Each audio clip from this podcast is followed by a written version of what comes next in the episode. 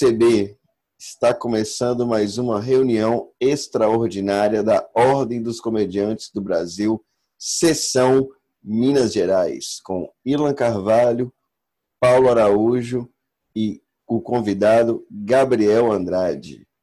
É isso. Oi, Ilan. Ah. Você sabe por que se fala uma sessão extraordinária? Porque não é regular e ordinária?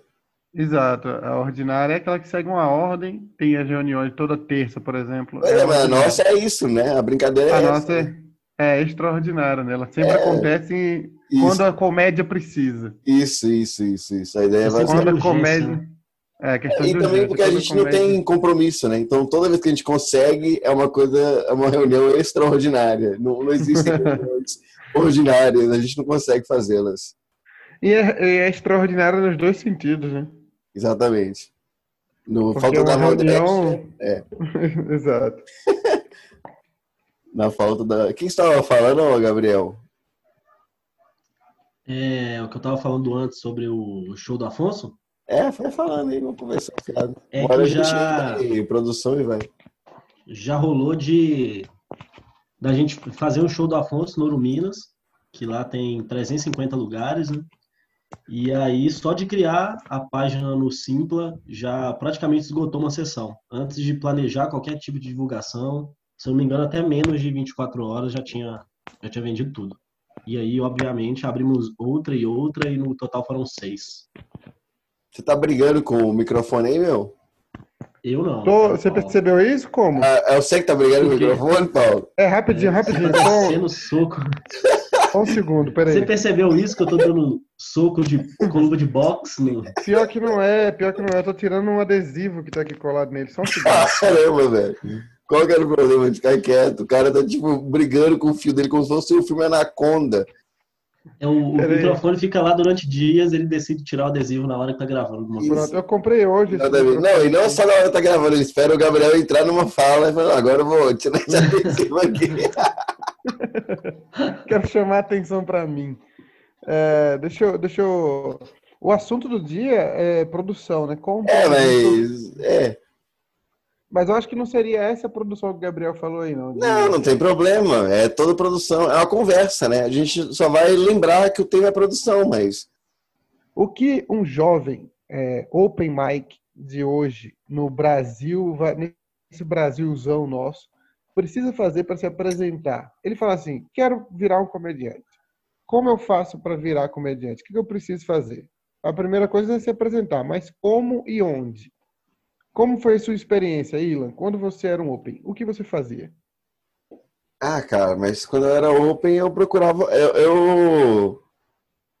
Tem um ditado, eu não sei que ditado que é esse, mas é assim, é um poema, sei lá. Quando eu era menina, fazia coisas de menino. Agora que eu sou homem, eu faço coisas de homem, sabe? Isso é um, isso é um versículo bíblico e é Paulo de Tarso. Como é que chama? O nome do cara é Paulo de Tarso. É um e ele faz o versículo bíblico. Não, ele, ele escreveu isso, né? Ah, mas como eu que acho que é em Coríntios. Acho que é em Coríntios, deixa eu ver. Ah, você sabe o nome da galera que tá em Coríntios, velho? Não, peraí. Paulo é um Paulo dos é principais teólogo, né? personagens. Né? É um dos principais personagens. É, eu sou teólogo de verdade. E o Ele Ian é um tá extremamente chateado de ter usado uma referência cristã. Não, eu achei legal. Eu adoro que eu dá certo sem querer. Ele é, ele é, é 1 Coríntios 13 e 11. Eu sabia que era em Coríntios, mas não lembrava o versículo, não. Ele fala: Quando eu era menino, falava como menino, pensava como menino, raciocinava como menino. Quando me tornei homem, deixei para trás as coisas de menino. É isso, mas, exatamente isso. Mas qual é o lance? Sim, mas, to, mas todos os Opens hoje são meninos. Mas aí que tá. Então o que, que a gente faz? Se meu nome é Open, se eu sou Open, eu vou caçar Open. Então o que, que eu fiz durante. Olha, o primeiro show que eu fiz na vida foi em julho, 23 de julho de 2010. Eu fui Open até fevereiro de 2011. Sete não quer dizer que eu era bom, não quer dizer que eu era realmente um comediante profissional. Porque isso aí, de verdade, eu só fui ser depois de uns três anos. Mas eu, pelo menos, já estava no grupo, né? Mas, mas é porque na época também a, a demanda era diferente, né? Você, você com pouco de tempo, você já tinha 10 a 15 minutos ali necessários para você ser convidado para um É porque show. não existia profissional. Ninguém tinha, né? É, não existia profissional. Não existia. O profissional era o cara que fazia um ano e meio. É tipo um campeonato de futebol da Nova Zelândia. Tipo, É. os caras não é bom o suficiente para jogar num time ruim do Brasil. É, é. é Mas, mas para Nova Zelândia ele é, ele é craque. Tanto que, assim, na verdade, eu sempre disse pra galera ao meu redor, pro Berg, pro Costório, pra todo mundo, que a gente era ruim e eles ficavam putos comigo. Porque eu já tinha referência gringa e eu sabia que a gente era o Júnior. E eles tinham referência Rafinha Bastos. Então, ok o que a gente tava fazendo, entendeu? Porque o Rafinha também naquela época não era o Rafinha de hoje. Todo mundo jogava pior, né? A gente, pô, igual eu tô falando. Eu tinha meses, mas o cara que era velho tinha dois anos. O que é dois anos pra você hoje? Alguém que fala dois anos? É um Open. É um cara que tá saindo do Open. É, eu não tinha. Eu não gosto de ver stand-up gringo porque eu fico com vontade de parar quando eu vejo. A maioria dos que eu vejo eu, eu desanimo muito. Mas É, você bons, realmente, você realmente acha, Ilan, que, que o Open, idealmente, ele deve começar fazendo comédia só com o Open, sem ter nenhum tipo de acesso ou contato com, com os veteranos? Ah, Mas Open é com veterano. Open é com veterano. Você fala assim, meu, por favor, me dá cinco minutos do seu show. Eu te Só imploro. existe, só existe Open com veterano, né? O- Entendi. É, é, A ideia de Open é essa, né? Sim, é isso que tinha ficado meio, meio duplo pra mim, entendeu? É, mas, por exemplo, no- noite de com Open. outros Opens. noite de Open. Eu sou a favor desde que não seja pago e, e tenha o anúncio de uma noite de novato. Eu acho que a plateia não pode ser enganada, não pode ser um, um, um, um rolê tipo estelionato. É, não pode ser estelionato. Não pode ser a plateia não pode ser enganada que, ela, que são profissionais. Eles também não podem cobrar, eles não podem enganar o bar. Então, assim, se todo mundo jogar limpo, ó, isso é um grupo de open, a gente está começando, então a noite não vai ser paga nem pra gente, nem a galera que vai vir assistir. Inclusive, nos Estados Unidos, noite de open, o costuma ter no- nos clubes o pagamento, acho que é de 5 dólares, que é tipo uma bebida, pelo menos. Os opens têm que consumir alguma coisa. Eu sou a favor disso. Agora, o que, que eu não sou a favor? De campeonato de Open, que você obriga o Open a levar muito dinheiro ou convidado. Aí já é exploração. Eu também É, acho isso bem absurdo. A minha introdução no mercado Belo Horizontino foi através de campeonato, né? Eu participei do campeonato e a gente fazia isso. A gente saía de Divinópolis com carro cheio, cinco pessoas, levava gente que nem queria ir, porque ia eu, o Diego, a namorada do Diego. A gente levava duas pessoas avulsas da sociedade. Falava, o que que você vai fazer hoje? Ah, não vou fazer nada. Vamos lá assistir, porque eu preciso levar um convidado para assistir. Aí Isso foi no show do Léo lá em Contagem? não, foi no Comédia Gourmet, que era o campeonato do. do, do... É Comédia Gourmet o nome? Era com o Sérgio e, e O Emanuel. Sérgio, Emanuel, e... mas o campeonato era do Castilho, né? Do, do, do É, Eduardo eu- Castilho. Eu acho isso bem absurdo. Eu nunca participei de campeonato. O Berg, meus- queria, o Berg queria pagar a gente lá, pô. Ele falou, não, vou pagar pra vocês a, a volta e tal. Aí ele falou, não, tá tranquilo, tá de boa e tal. Mas ele, ele ficou meio putinho no dia lá, falando, ah, não, isso eu acho errado e tal.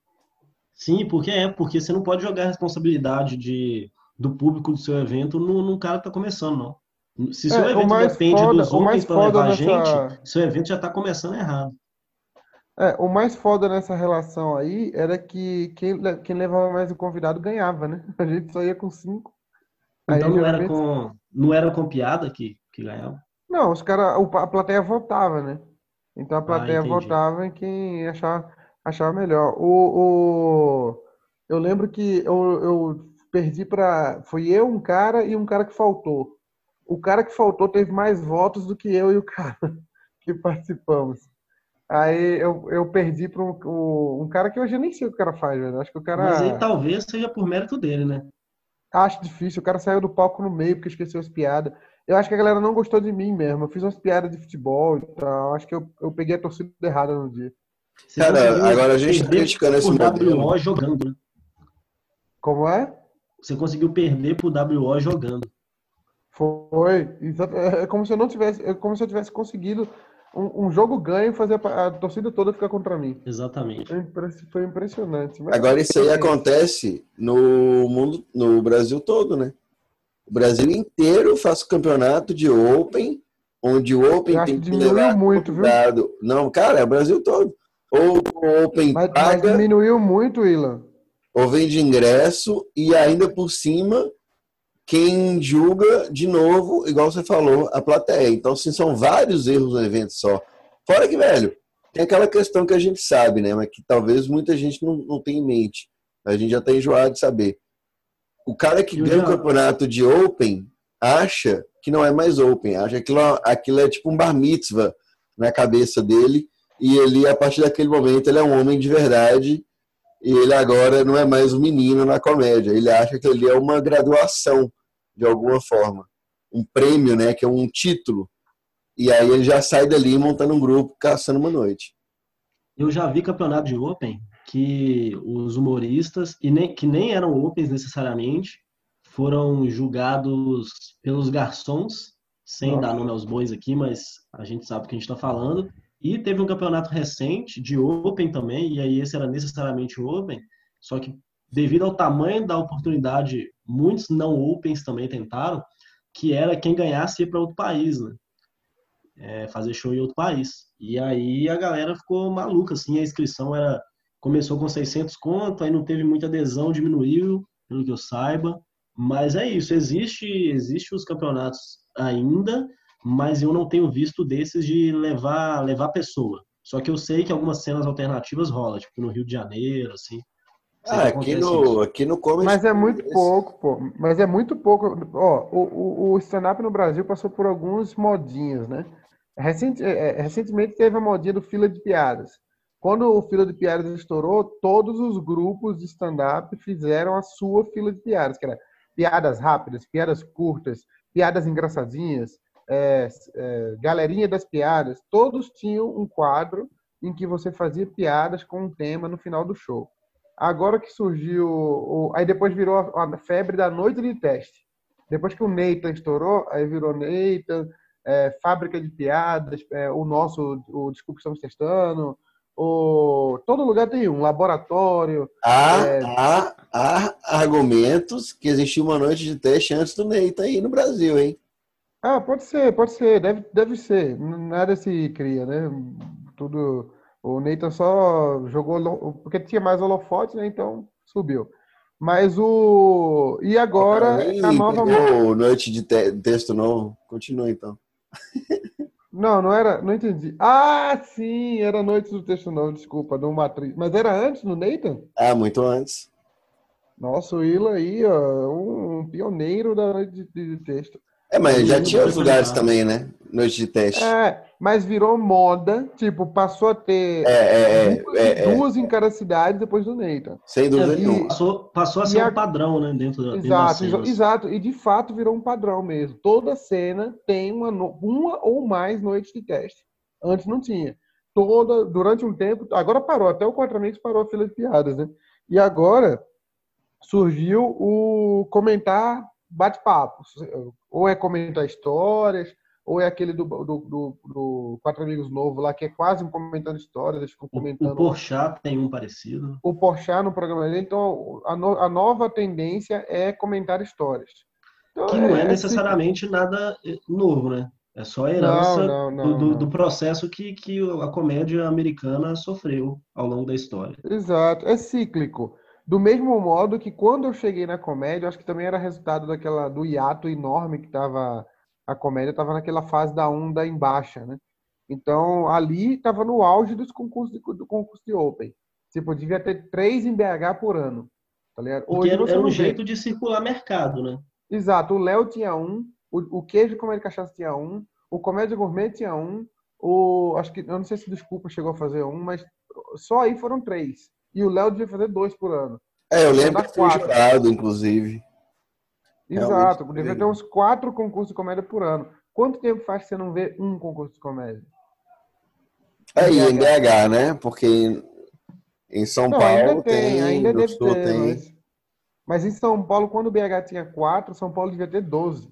Agora, o que vocês acham que é a, a saída do Open?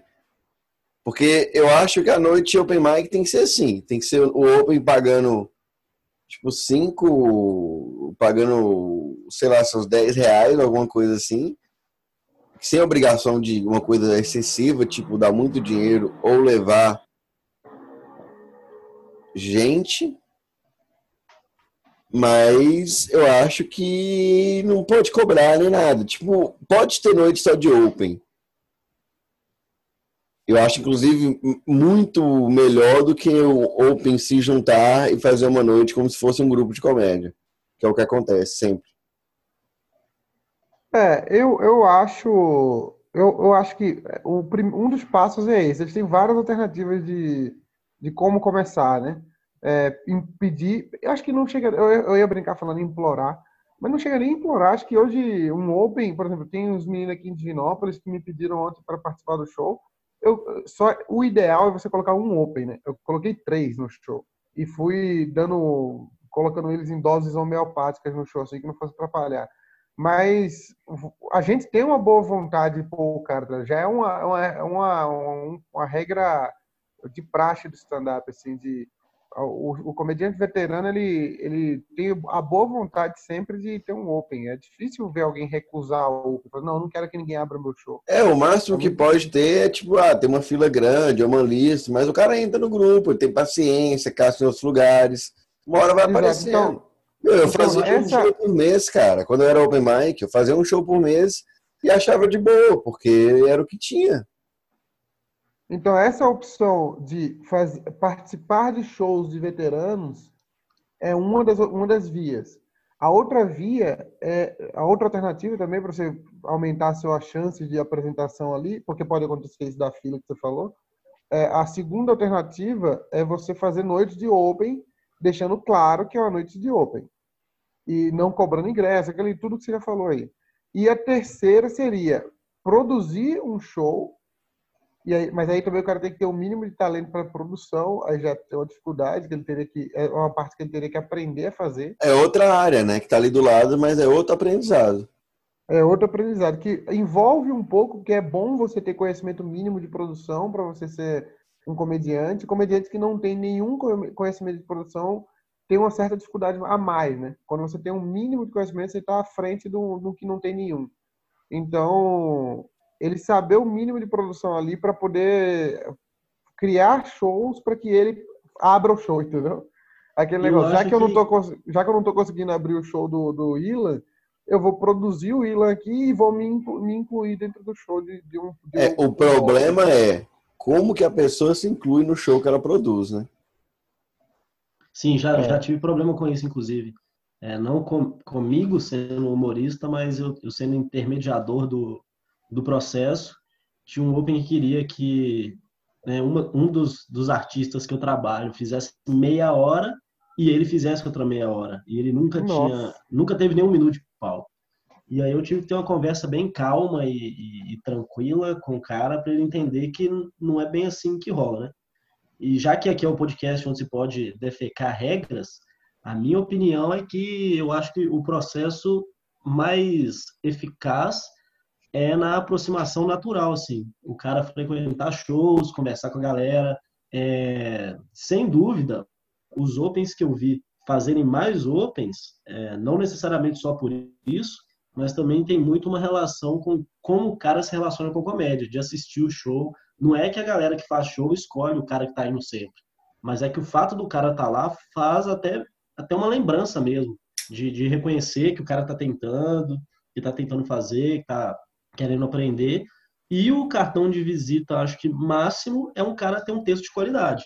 Não estou falando que ele tem que ser um Steven Wright, né? não tem nem como, mas ele ter um bom primeiro texto, é, ter uma, uma, uma noçãozinha prévia, assim, não dá para medir exatamente, né? nem quem escreve há, há 10 anos consegue medir o texto com antecedência em tudo, mas é ter uma noçãozinha prévia, porque vai ser o seu cartão de visita seu primeiro texto, né? Se você conseguir fazer e for razoavelmente bom, é, acho que você vai ter muito mais chance de fazer outras coisas. Foi assim comigo.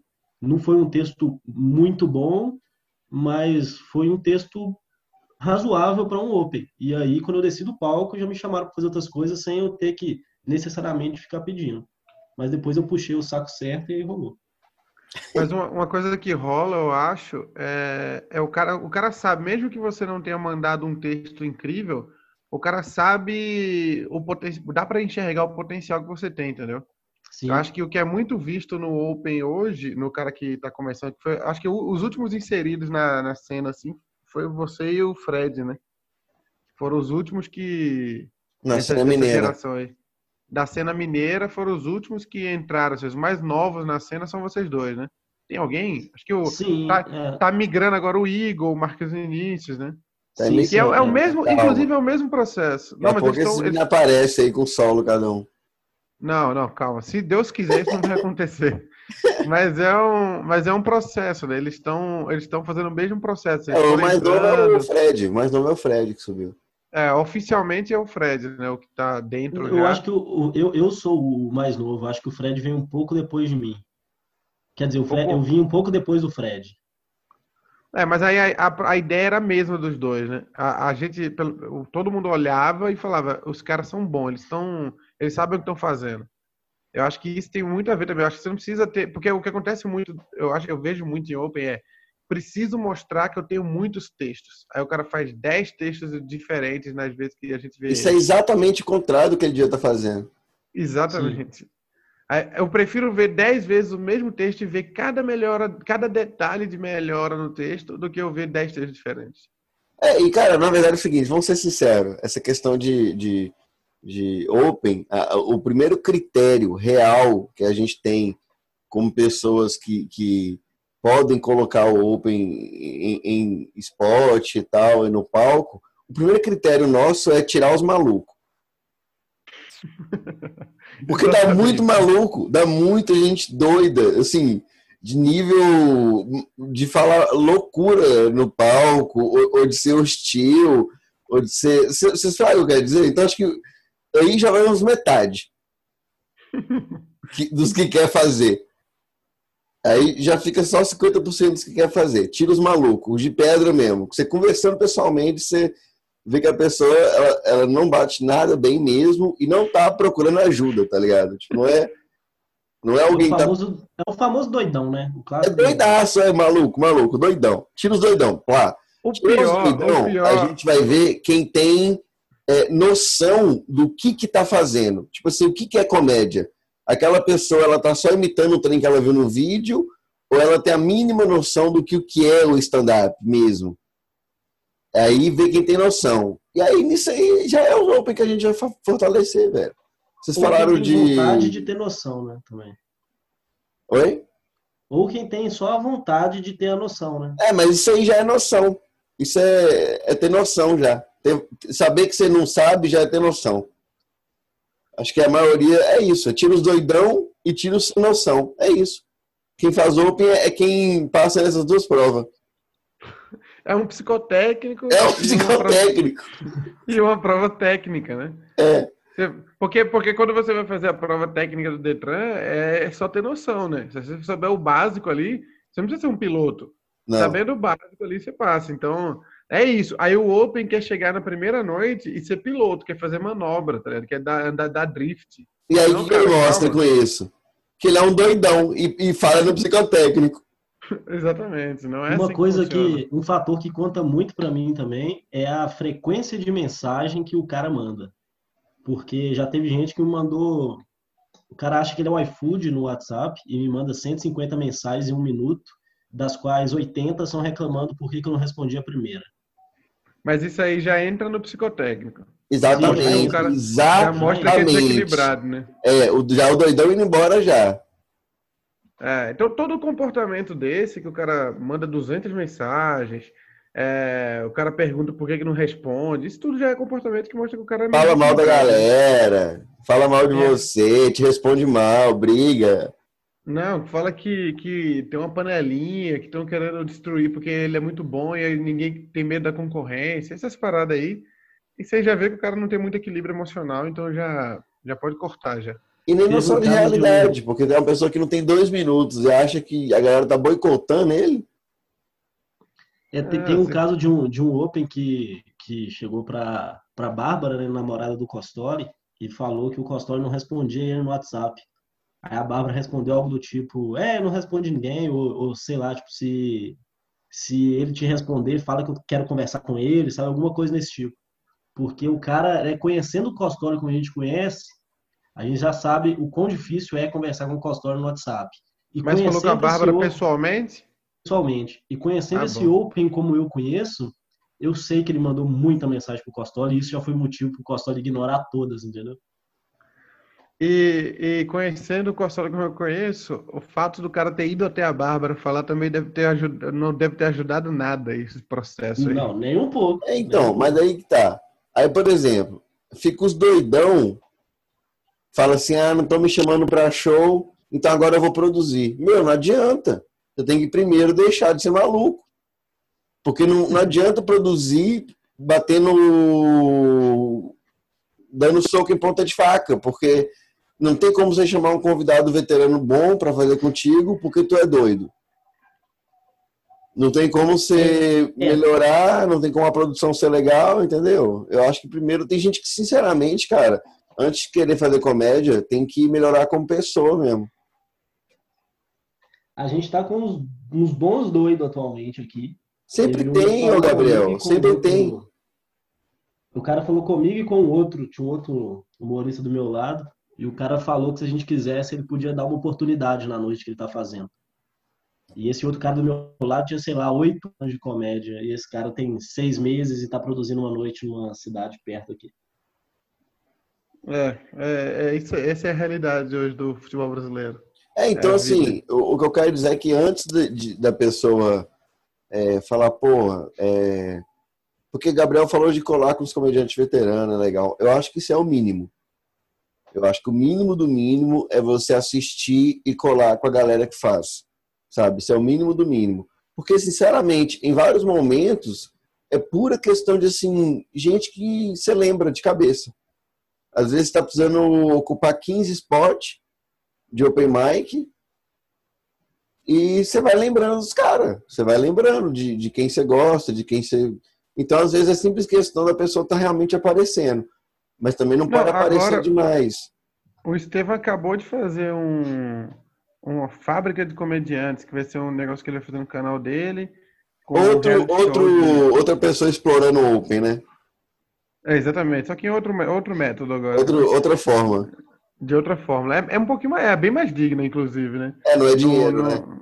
É, não, não tem dinheiro, não tem nada. Pessoal, pro Open só tem a ganhar, né? Você só vai, só vai ser exibido lá e vai aprender também, porque o projeto lá tem um tutor, os tutores lá que vão dar umas dicas, então vai ser vai ser interessante para o Open também participar. E os que estão participando são os Opens que estão ali envolvidos, né? São os Opens que têm noção de que são Opens primeiro, que é uma coisa importantíssima. É, é resumidamente o que você falou aí. É a noção e não ser maluco. Os, os que estão lá são os que não são malucos e têm noção. Que não precisa ser a pessoa ou, boa. Se você, é open, se você é Open, está ouvindo isso agora e não está participando, saiba que ou você não tem noção ou você é doido. É os dois, é. Os dois é muito comum. E se você for o Estevam, então, vindo agora, saiba que se você quiser que eu participe desse programa, tenta na próxima vez não me ligar meio-dia para estar tá no lugar meio-dia. Oh, cara, eu... tá usando, tá usando recadinho pra fazer hate. Eu não, eu, é, como é que chama Shade, né? Que fala, que fala quando É, mas o Estevam sabe que eu gosto dele. Eu não mandei, eu não participei porque eu não tô podendo viajar esses dias, mas eu vou participar se, se houver uma segunda edição, eu vou participar eu já preparei meu discurso nazista já para fazer lá com, o do Goebbels. O... Goebbels. Voltando à produção e, e, menos zoando, ao mesmo tempo que divulga o colega, né? A divulgação negue. Divulga e humilha o cara ao mesmo tempo para ficar kits a parada. Velho, eu, então, a pessoa. Então, o primeiro passo, a pessoa que não está fazendo muito open e está colando com a galera é esse. Vê se você não está sendo louco. Então, Ô, Ila, você sabe, sabe dirigir? Não, né? Não sei dirigir. Você sabe dirigir, né, Gabriel? Olha, eu adorei que você tirou o, o, o, eu voltando no podcast, no assunto aqui, eu perguntar Não, não, dirigir. mas eu ia. Desculpa, mas é, tem a ver com o assunto. Assim eu... como quem dirige, ele vai chegar em algum lugar. Isso, vou, tem uma direção. Eu, quando eu comecei a dirigir, acho que isso é normal de todo mundo que começa a dirigir. A, a, o que você faz quando você começa? Você acabou de tirar a carteira, não tem carro você pega toda oportunidade possível de dirigir um carro, né? Você estaciona o carro do seu pai, fala, não, vou pôr ele na sombra. Aí você pega a chave e põe na sombra. É 10 segundos de direção. Você só tira o carro de um ponto e põe no outro que está com sombra. Mas é o tempo de aprendizado, né? Você está fazendo aquele tempo de aprendizado ali. Então, eu acho que isso funciona, inclusive, em quase todas as áreas do, do que, que, existem na sua vida. Quando você é, acabou de aprender. Envolve habilidade, coisa, né, cara? Tudo que envolve habilidade. Habilidade aprendida, quer... técnica. Exato, você quer aproveitar qualquer pequena oportunidade que tem ali. Então a vida do Open é, é aproveitar qualquer pequena oportunidade que der. Vai ter um reality show no YouTube, participa. Entender um que as show... oportunidades são importantes, né? Exato, você está sempre e, e, sempre aprendendo, né? Cara, agora o, o, problema é o seguinte: o, o, a pessoa não é doidona, não é sem noção, mas ela quer produzir. Aí ela junta com três, tá na mesma situação que ela, e pega um bar. E cada um vai fazer 15 minutos. Isso é realidade. E, e, põe, e põe um nome no grupo, põe um nome assim, tipo. Humor de quinta. É... Então, nossa, o humor de quinta é muito. É, é clássico, muito... até hoje a galera usa o humor de quinta. Aí é nas quintas. Cara... Tem um clássico que a galera usa que é intolerância à lactose. Brincadeira? Também. esse grupo não, esse grupo cada um tem uns 10 minutos. É... Então, a galera faz. E aí, que, como que a gente fala para ele não fazer isso? Porque ele, igual você falou, ele quer cada possibilidade possível para dirigir o carro. Porque ele tá, acabou de tirar a carteira e não tem o carro ainda. Então, se ele nem precisa ser o cara que criou o grupo, entendeu? Eu tô de bobeira aqui, eu sou open. E aí, um outro open fala, velho, fechei um bar, já fechei mais dois caras, tu tá dentro? É muito natural a pessoa falar sim. É, velho, é, aqui, um veterano, aqui... pega um cachezinho pro cara, pra ele sair de casa, pelo menos, e diminui o seu tempo, velho. Mas ninguém vai fazer é Muitas vezes, por exemplo, muitas vezes o bar o acordo com o bar é de não ter nenhuma grana. De não ser nem pago para a galera que, que entra, como nem o bar passar um cachê fixo. É, mas aí já está começando errado, né? Eu acho que a, a única garantia que um Open tem que ter quando faz um show que ele junta outros comediantes é de garantir uma qualidade mínima técnica para o público, que não está observando técnica, né? O público quer rir, mas por trás disso tem técnica, e de entender que é, é importante fazer com que aquele, aquele projeto que eles estão criando se sustente. Porque não adianta fazer um achando que, que vai ser incrível e não vai ser, e aí depois não vai ter capacidade de fazer isso de novo. É, é preciso entender que, que não é suficiente um show só com open. Então você coloca um veterano para, primeiro, melhorar o show para o público Segundo, te dar o feedback e te ajudar em questões de produção e questões de, de texto também. Então, assim, a noite só tem a ganhar. É uma dificuldade fazer a, a parte financeira, mas não é para dar lucro. É para você pagar um cachê mínimo que seja para o cara e ter uma graninha para você investir em divulgação depois. Não, não, precisa, você não precisa achar que você tem que ganhar dinheiro com aquilo agora, porque você não tem. É, porque o feedback também é, é, é uma das partes principais, porque se você só tem open participando da noite, o feedback entre eles é muito de auto-incentivo, né? Tipo, nossa, é, você mandou bem hoje. Quem aprendeu a dirigir agora. Quem aprendeu a dirigir é, agora te ensinando a pilotar a Fórmula 1, entendeu?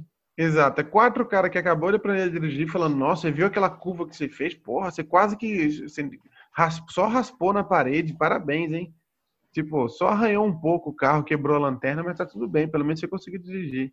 É, e é ok quebrar a lanterna do carro. O problema é você sempre quebrar a lanterna do carro, entendeu?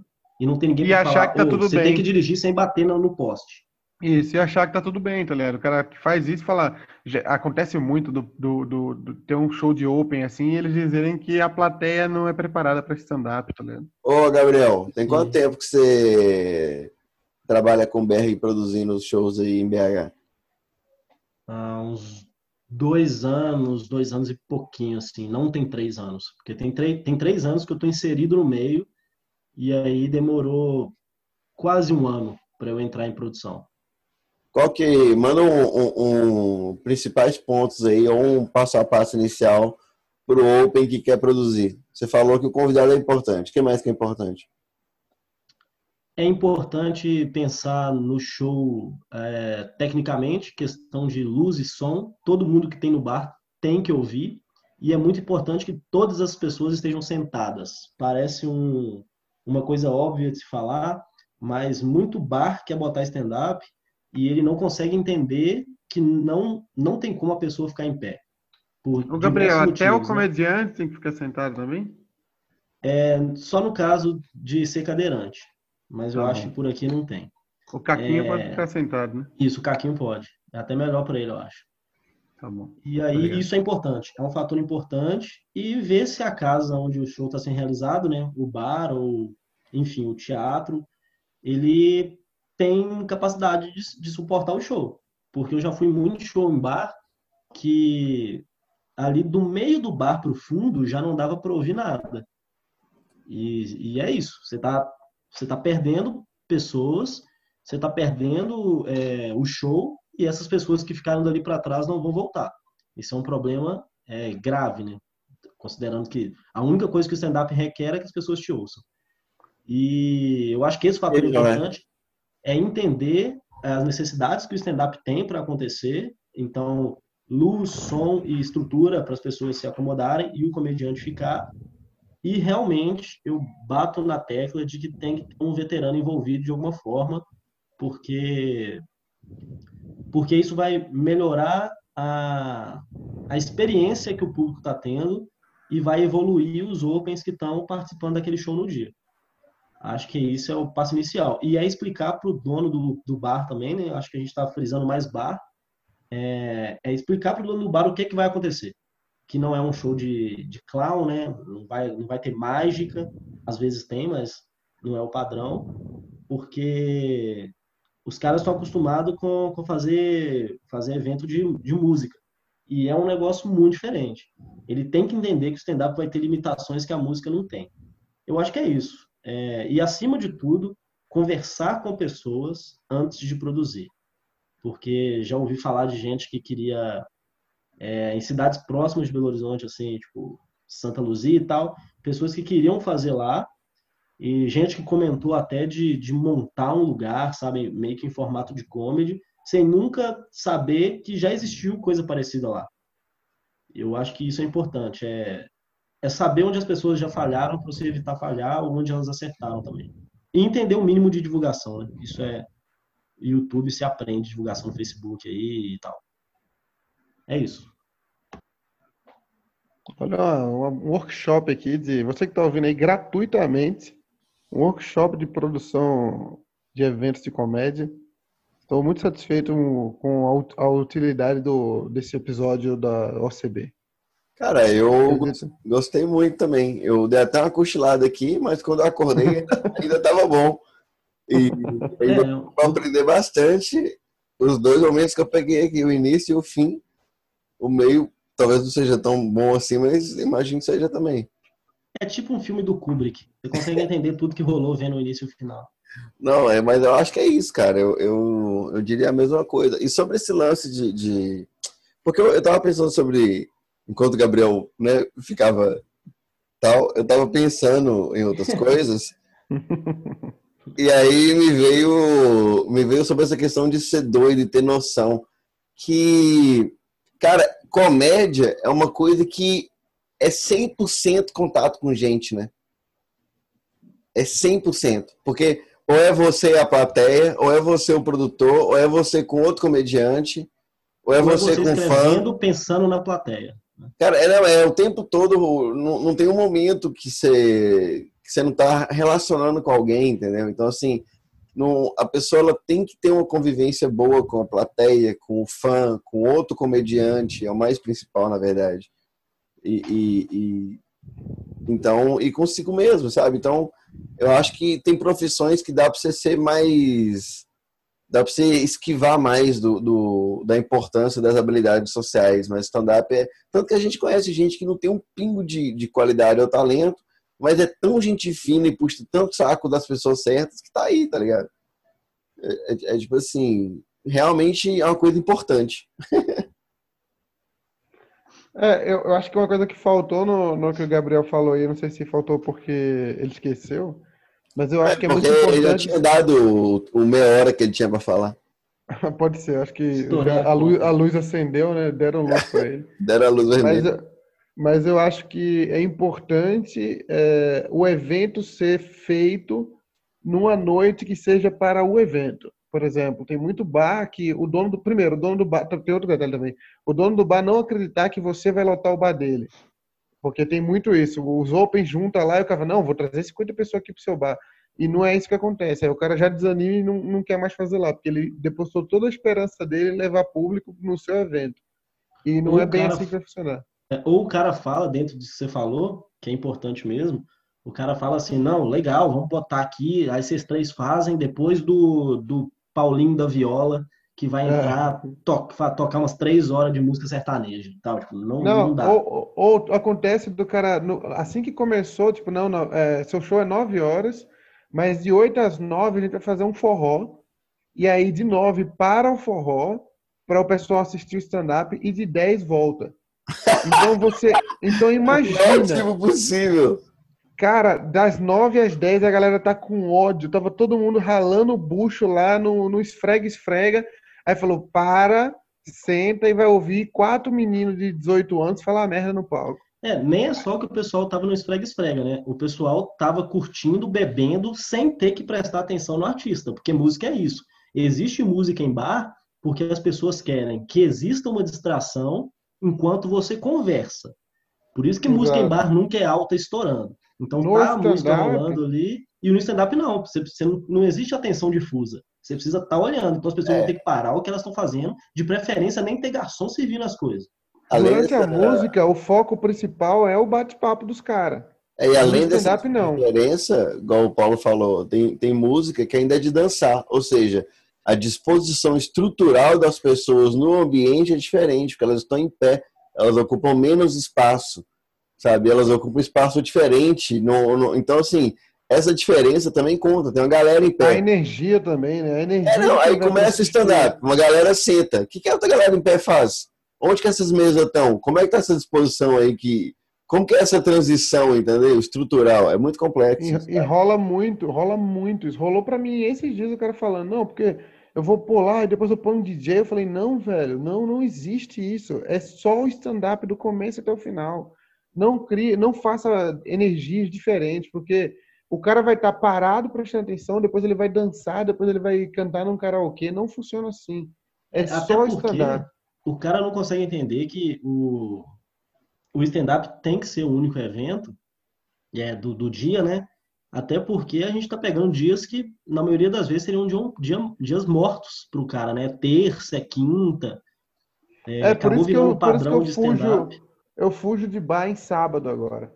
Porque tem muito cara que fala, não, vou te contratar para fazer o show aqui, tem aqui meu bar lota das 200 pessoas aqui no bar no sábado e tal. Aí você vai lá e lógico, lota, mas a galera foi lá para tomar chopp, para conversar e tal. Sim, o sim, público já é está, o público já está lá, mas não é para ver você. É, ligado? por- você eu acho que precisa o- fazer o, o público ideal de- em show em bar não é o público do bar, é o público do seu evento. E aí, de tabela, eles vão conhecer o bar e consumir os produtos do bar, né? Que é a contrapartida de um show acontecer lá. Exa- É, é porque o advento do comedy club no Brasil é uma adaptação, né? Não, a gente não tem agora agora que tá surgindo os comedy clubs aí pelo Brasil, mas é, há oito anos atrás não tinha nada, no máximo comedians, né? Foi surgir Que é um comedians apenas, de, de que foi construído para ser um comedy, né? Pra Os ser um, ser um, adaptados já tinham outros. isso, era um bar, já era um bar, né? O bar Chopp BH. E aí você ia lá e durante uma noite você adaptava ele para um comedy club. Só que aí você não adaptava a estrutura, não adaptava os garçons, não adaptava. Pô, no meio do show bate um liquidificador para fazer uma limonada suíça. No meio do show chega um cara com aquela caixona do rap na frente do comediante e você fica atrás da caixa do rap e o cara fica esperando um pedido para entregar. Então, ninguém está preparado para isso nesses ambientes. O cara que vai produzir o show nesses lugares precisa deixar isso bem claro. Falar, olha, eu preciso de um ambiente selecion... assim, selecionado, um ambiente. é, o ideal, como, como tem bares hoje, você faz em bares hoje, né, a gente pega um bar que já existe e faz o show lá, é tentar ver com o dono do bar se ele tem um ambiente em que o público possa ir sem atrapalhar a galera que tá lá para bater papo. Tipo, tem bar que tem dois ambientes, né? tem um ambiente interno e um ambiente externo. Ele fala, não, a galera que vai que veio só para bater papo e beber, fica lá fora. A galera que vai para assistir o show, entra para dentro do bar. Então tem, se você conseguir fazer isso, separar o público por quem foi para ver o show e quem não foi para ver o show, ajuda muito também, porque eu imagino para um cara que está no bar e de repente começa a rolar um show, é uma merda também, tá O cara Sim, foi lá só claro, pra bater papo. O ideal, na verdade, era não ter essa segunda galera, porque é ruim você ficar competindo também com outra coisa no próprio bar, né? É uma situação estranha, é igual, é igual você mesmo disse. É muito melhor você evitar uma situação em que vai a plateia errada do que você ficar fazendo esse exageito de metade para cá, metade para lá. É, o foda o é que o dono do bar não vai abrir mão, né? O, o jeito de fazer isso é, é, cobrar bilheteria. Que é. é. você tem uma pessoa na porta que fala, ó, hoje o evento é tal, a bilheteria é tal. Se a pessoa não tá nada afim de assistir o show, é mais um motivo para ela não ir. Tem que pagar para entrar. 10 reais que seja. Mas se ela entende dono do bar que, ah, ok, mão, eu vou pagar. É, pro dono do bar é, é complicado, né? Porque ele, ele tá vendo o dinheiro. É, tipo, é, pô, o cara ia vir aqui comprar duas porções de fritas, umas 12 cervejas, eu perdi esse cara, porque ele não pagou é. 10 reais. Eu fechei, então... o, eu fechei um show uma vez, é, num bar em Contagem. E aí o cara me falou que cabia, tipo, 100 pessoas. E eu já tenho a manha de entender que quando o dono de bar fala que cabe 100, cabe 75 no máximo. E aí é, a venda foi toda, eu controlei pelo Simpla, e aí eu fui dando uma segurada. No dia eu tive inúmeros problemas com o dono do bar, porque ele não era, ele, o bar dele não era exatamente como ele tinha me, me falado e as fotos que ele mandou não, não mostravam os defeitos que eu vi quando eu cheguei lá.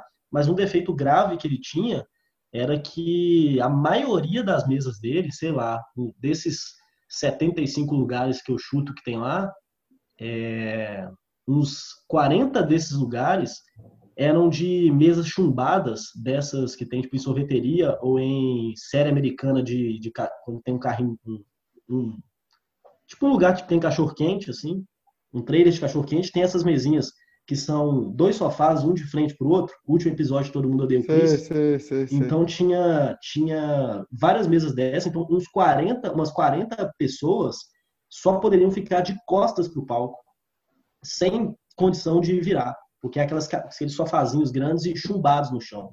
Então era a pessoa ficar literalmente com o, o pescoço 360 graus, assim, na verdade é 180 graus, né?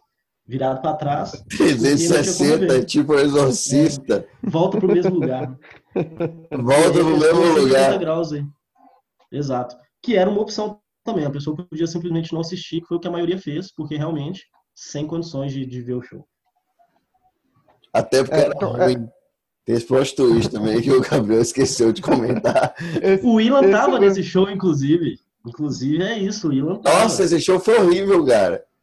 Esse, show, é. esse show foi horrível, meu Deus. Eu Nossa. agora aqui que você tá. E eu fui testar coisa ainda, em vez de fazer um. Ah, mas eu não tava ganhando nem nada, né? Eu fui realmente testar, que se foda. Fiz umas piadas de, de. Eu aproveitei que não tinha muita gente rindo, e aí eu fiz umas piadas sobre doença, e, e, e, e morte, essas coisas mais ah, de boa, testou, assim. Você testou seu set sobre o Fernando também. Foi, eu falei de maconha, né? Alzheimer. Pô, tipo, tipo é. tá ruim, tá ruim e você pensa uma maneira que possa piorar, né? Ah, eu, eu, eu fiz o que eu fui para fazer, né? Só que o, eu fiz... o, o que eu achei bizarro, é, eu vou ser sincero, é que é que, tipo assim, até o Carmona entrar, dava para achar que a culpa era da plateia. Ah, tá. Esse dia a gente, a gente concluiu. Aí o Carmona entrou e falou: não, dava, dava para ter sido bom. eu que vacilei. Foi triste. Até o, até o Carmona, todo mundo tinha uma desculpa para levar para casa.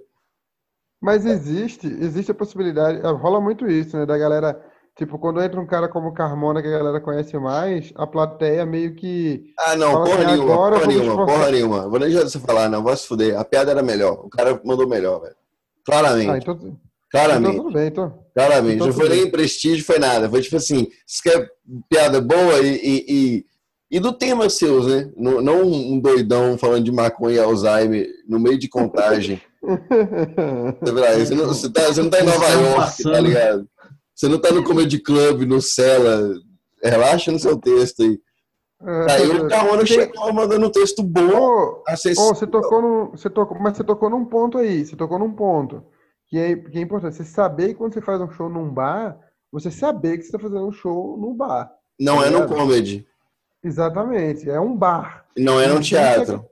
E, e, talvez esse seja o grande diferencial do Carmona que põe ele na frente, né? Que ele, percebe, ele sabe isso. Ele foi lá sabendo, é, meteu o texto que a galera ia curtir. Eu tenho outro nome para isso, né? Que é qualidade. Mas. Não, também. Também, o Carmona tem muita mas... capacidade de ler plateia também. Ele consegue não, entender também, exatamente o que é tá isso, é isso que eu tô falando. Veja, só talvez não tenha sido só a qualidade. É lógico que a qualidade pesa muito, pesa em qualquer situação, né? Mas talvez seja, talvez seja essa leitura que ele teve de fazer. Ah, meu, o Carmona subiu lá e fez os textos dele que a gente já, ele, ele não ele falou, hum, essa plateia pede pacote 3. Sabe? Ele, ele, chegou e fez o dele de, de sempre, igual um filho da puta. Mas enfim. Mas se, mas se, você tivesse feito, mas se você tivesse feito um texto mais adequado para o ambiente, talvez você não tivesse sido um desastre. Tivesse sido Eu tenho certeza que cara, não.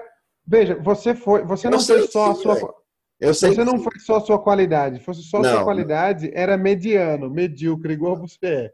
Aí você, além disso, caiu mais porque você não soube fazer uma leitura Sim, da plateia e foi é. um desastre. Sim, entendeu? a minha crítica principal é o resto do elenco.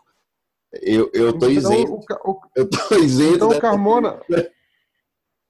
Então o Carmona pode ter ido bem, como ele sempre vai, e teve um, um bônus de ter feito a leitura certa da plateia também, né? Ah, nem texto de leitura. Mas enfim, eu, produção. Eu fiz um show agora com o Paulo, um empresarial com o Paulo agora, que no final do show eu chamei o Paulo de mochila, porque carreguei nas costas, né?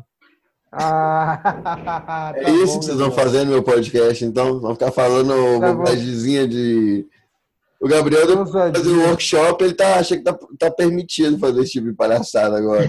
que ousadia. Carreguei o Gabriel. O Paulo. Entreguei a plateia na mão. Falei, vai lá, brilha, garotinho, agora que é sua. E aí, Paulo, qual é os maiores erros que você já cometeu produzindo?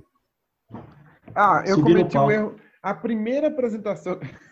Esse também, mas eu venho. Fala no microfone, seu desleixado. Eu insisto no, nesse erro aí. Mas o, uma das primeiras vezes, assim que, assim que eu comecei comédia, eu falei até no outro episódio, né? Que eu não sei se eu falei, né?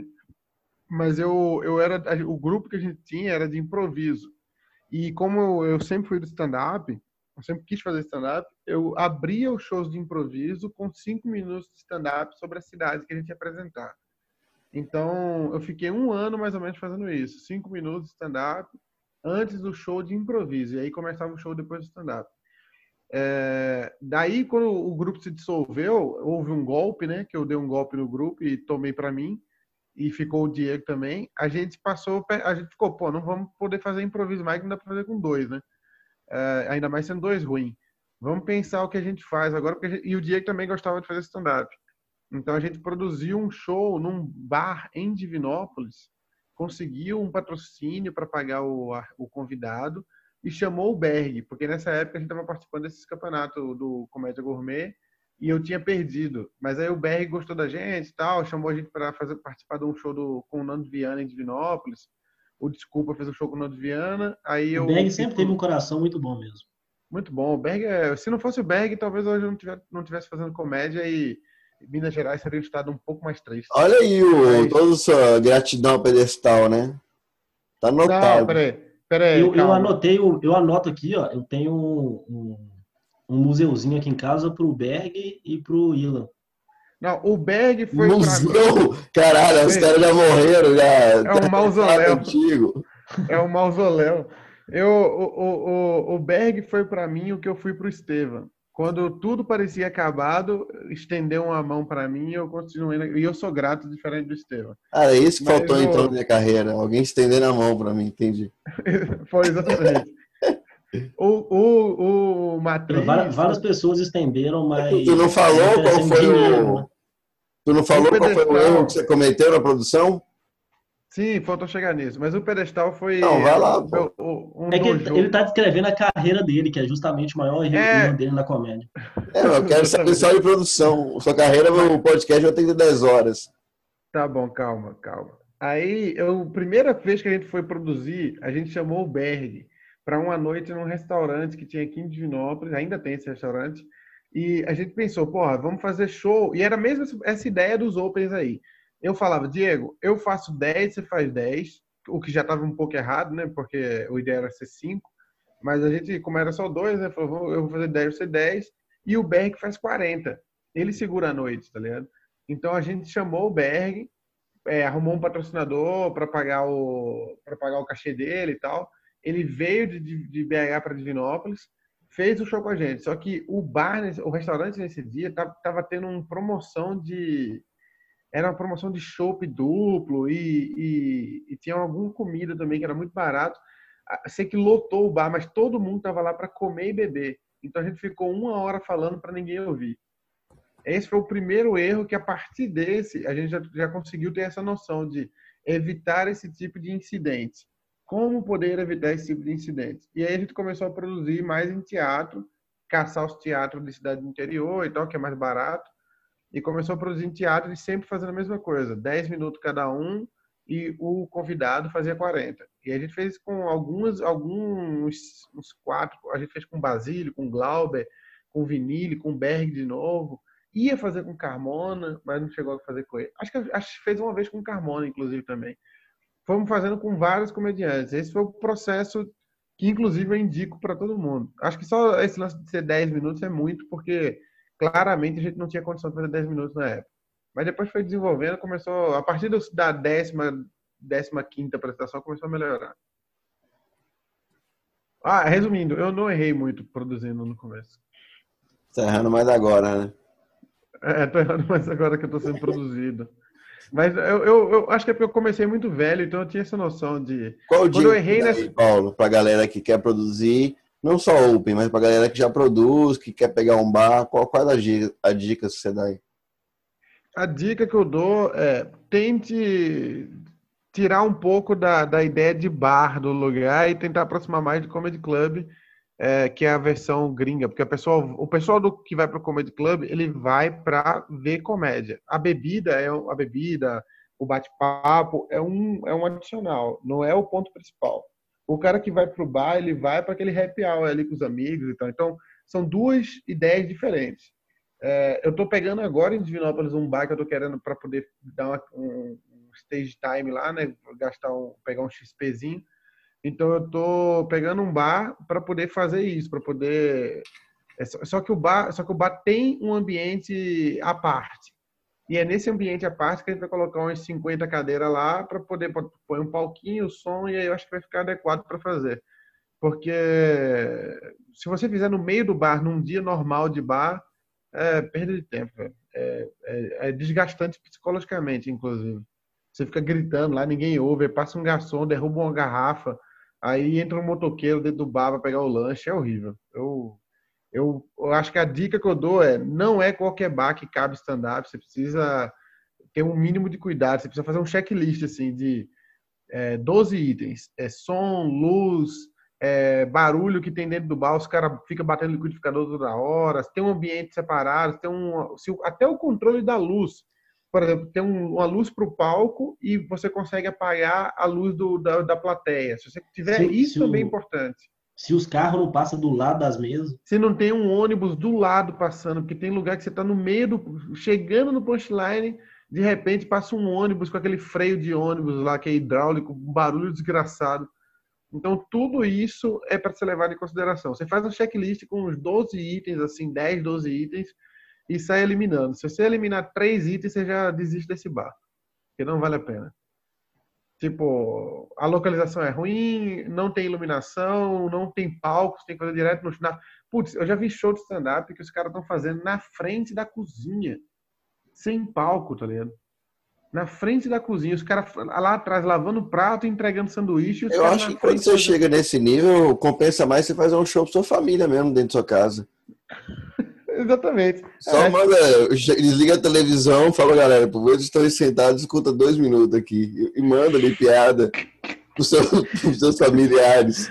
Porque. Pô, chama seus amigos na rua, tá ligado? É, porque pelo menos eles vão ouvir, cara. É, se for pra você fazer. Porque, cara, eu, eu, eu gosto de bar, eu acredito em bar, eu acho que bar é onde você pega a plateia menos disposta, logo a mais.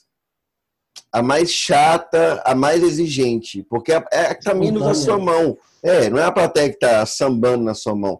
Às vezes você pega um comedy club, um teatro, a plateia tá muito na sua. Então, não é o melhor lugar para você testar piada, para você trabalhar material para ficar top mesmo. E bar é esse lugar, mas tem que ter o mínimo, cara. Eu, eu sou a favor do XP, da experiência, sou a favor do stage time, do tempo de palco. Acho que tem que ir atrás mesmo. E, e- Mas, cara, tem que ter o mínimo. O mínimo é a galera consegue te entender, te ouvir e te ver. É isso. Aí vem luz, vem tudo vocês falaram, mas é isso. Se a galera consegue te ouvir, mas não consegue te entender e não te ver, acabou, não tem show. Faz pra tua família. Faz pro teu cachorro. E tem, tem também o ruído, né? Se você tá fazendo um lugar que tem muito ruído exterior, é, é ônibus que passa, cachorro que late, é garçom derrubando coisa. Cara, uma coisa é assim, é igual, é igual, acho que foi você que falou. Dá pra passar uma ou duas, não dá pra passar três. É, se você tem 10 itens, dois dá pra passar, mas três. Ah, ah, o palco não tem palco. Dá pra arrumar um, um pallet um dia. Não tem problema. Ok. Não tem problema. Ah, a, a luz não tá perfeita, mas o som tá legal. Ok. Dá pra diminuir um pouquinho a plateia. Tudo bem, sabe? Dá pra trabalhar com isso. O não dá é pra é Eu tudo acho- que não dá. Eu acho importante que o humorista esteja no nível acima, é, geograficamente falando, da plateia, porque é isso, né? É um passa um ar diferente do show, assim. Quando o humorista tá só simplesmente no chão. Não, não tem que estar no chão, velho. Não, não- porra, nem que seja a distância de um pallet. Não tem que estar no chão, tá ligado? Não Sim, tem que estar no chão. Porque se É, o clube do Minhoca é um chão, pallet, né? Lá não tem palco. Lá, na verdade, tem um palquinho que é da altura de um pallet que os caras fizeram. E é suficiente. Aonde? realmente. no Minhoca. É, no Paulista a mesma coisa. Sim, sim. É tudo um palquinho de altura minúscula, mas já faz uma diferença, porque o pessoal tá sentado e porque é um comedy, né, cara? Então já é fechado. No, nos dois lugares, é tipo, não tem nada mais além da, da galera sentada e o palco. Ô, Ilan, a gente podia fazer um checklist é, com itens que a gente acha que devem ser, devem ser importantes para um show. Porra, a gente falou, um- velho. É só se o. se Vai o- deixar por escrito, pô, para o cara Ah, tá. pesquisar ele e ter ele em mãos, assim, uma versão de PDF para o cara ter no celular guardado. E quando ele for fechar com o baile, ele chegar no dono do baile e, falar- e ver, conferir tudo isso, assim, a luz, o som, localização, que a gente deixa todos esses itens é, detalhados para o cara que não tem tanta experiência, Beleza, ele poder vamos fazer. chegar. Vamos fazer um formulário, então. Um formulário a ser Aí o ouvinte, o ouvinte vai pegar isso onde? Cara, tem na descrição.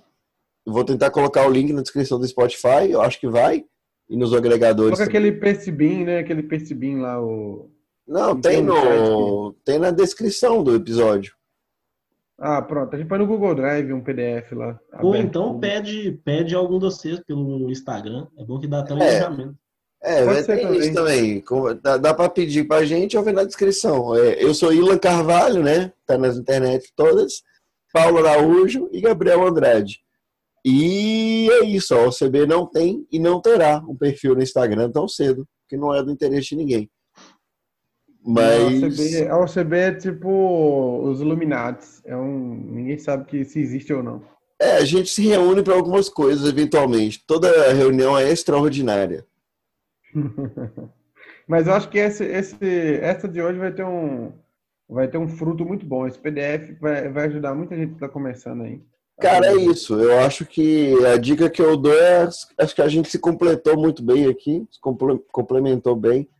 Quando eu falei, por exemplo, do, da questão da noite de open mic. Porque isso aí acontece. É ah, Esses dias mesmo, o cara mandou mensagem para mim no inbox, no direct do Instagram, falando que viu meus vídeos e que sabe que não é bem legal ele pegar sozinho uma noite com os amigos open dele, mas se os caras estão chamando, estão fazendo pressão, o que, que ele faz?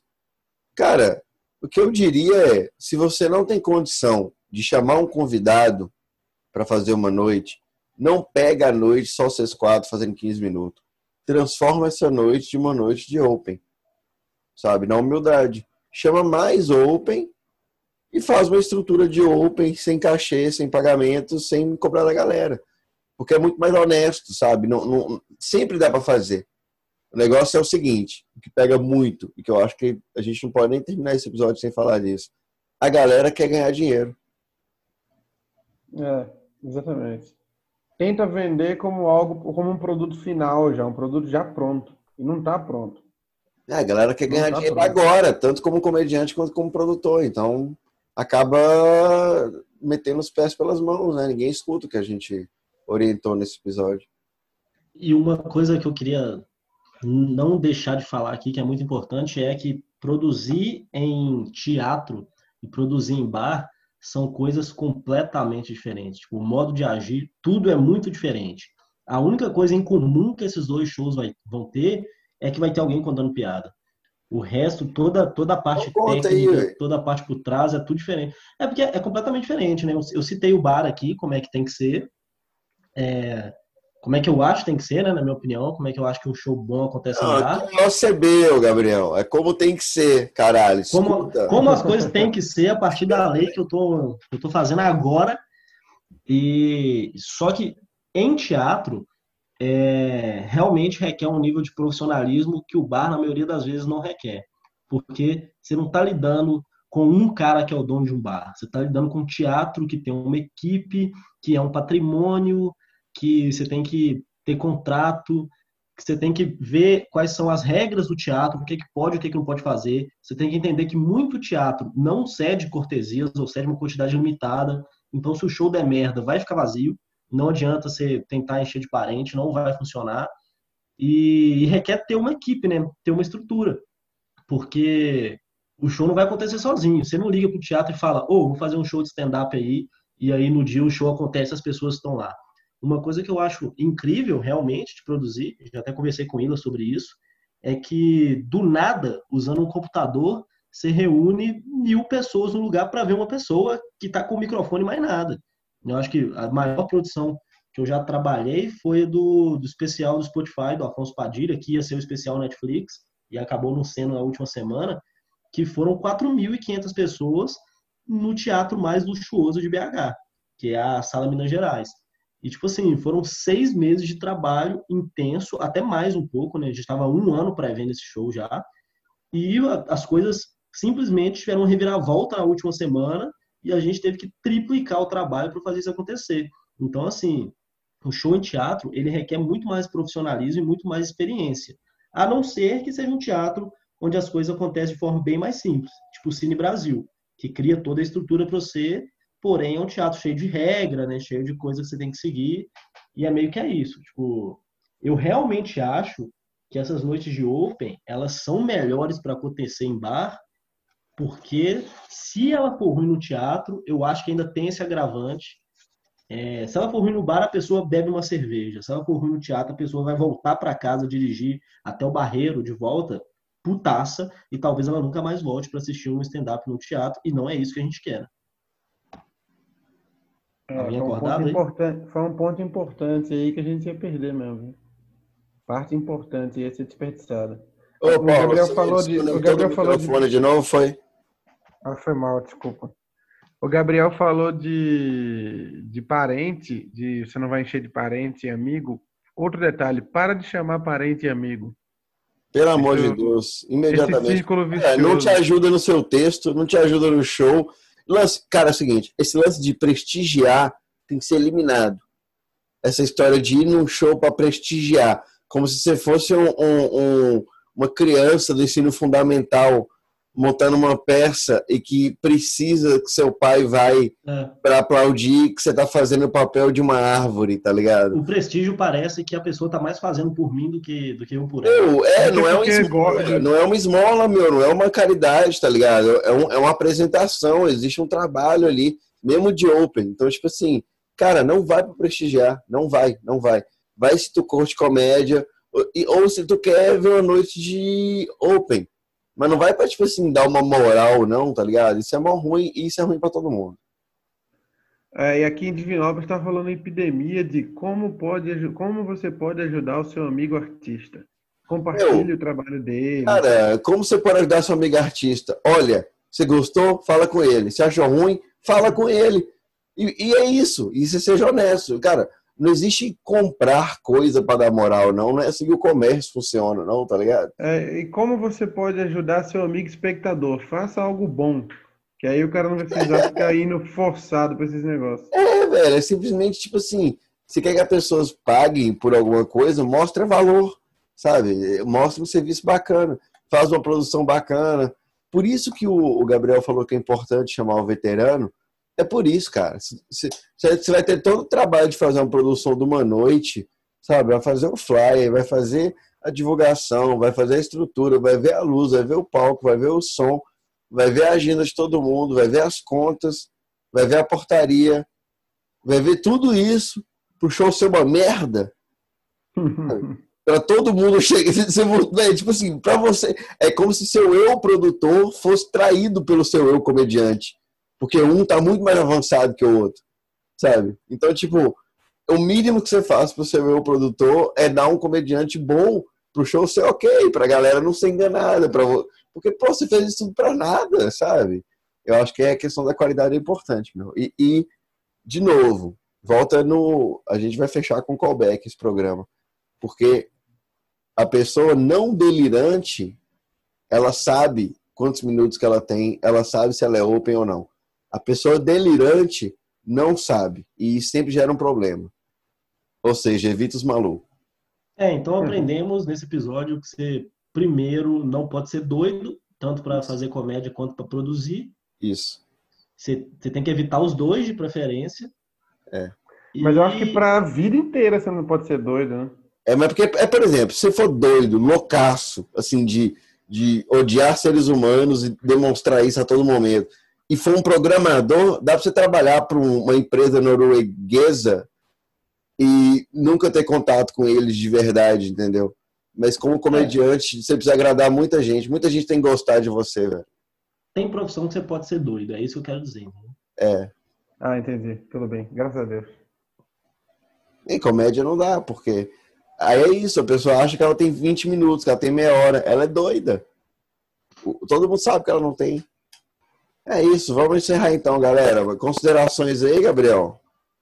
É, se alguém tiver alguma dúvida a respeito de produção e achar que eu posso ajudar, eu estou 95% disponível. Não dá para dizer 100%, mas 95% disponível para ajudar no que for preciso. E queria fazer uma reivindicação a esse podcast aqui. É muito bom, escutei o episódio 1, achei ele muito mais legal. Eu acho que ele ficaria muito melhor se o Paulo gravasse no mute. É só isso. eu, tô, é, eu tô tentando, mas toda vez que eu afasto o microfone, o Willam fala para aproximar ele. Eu ia falar isso agora. A pessoa que mais concorda contigo é o próprio Paulo. Fica sabotando o microfone dele durante a gravação.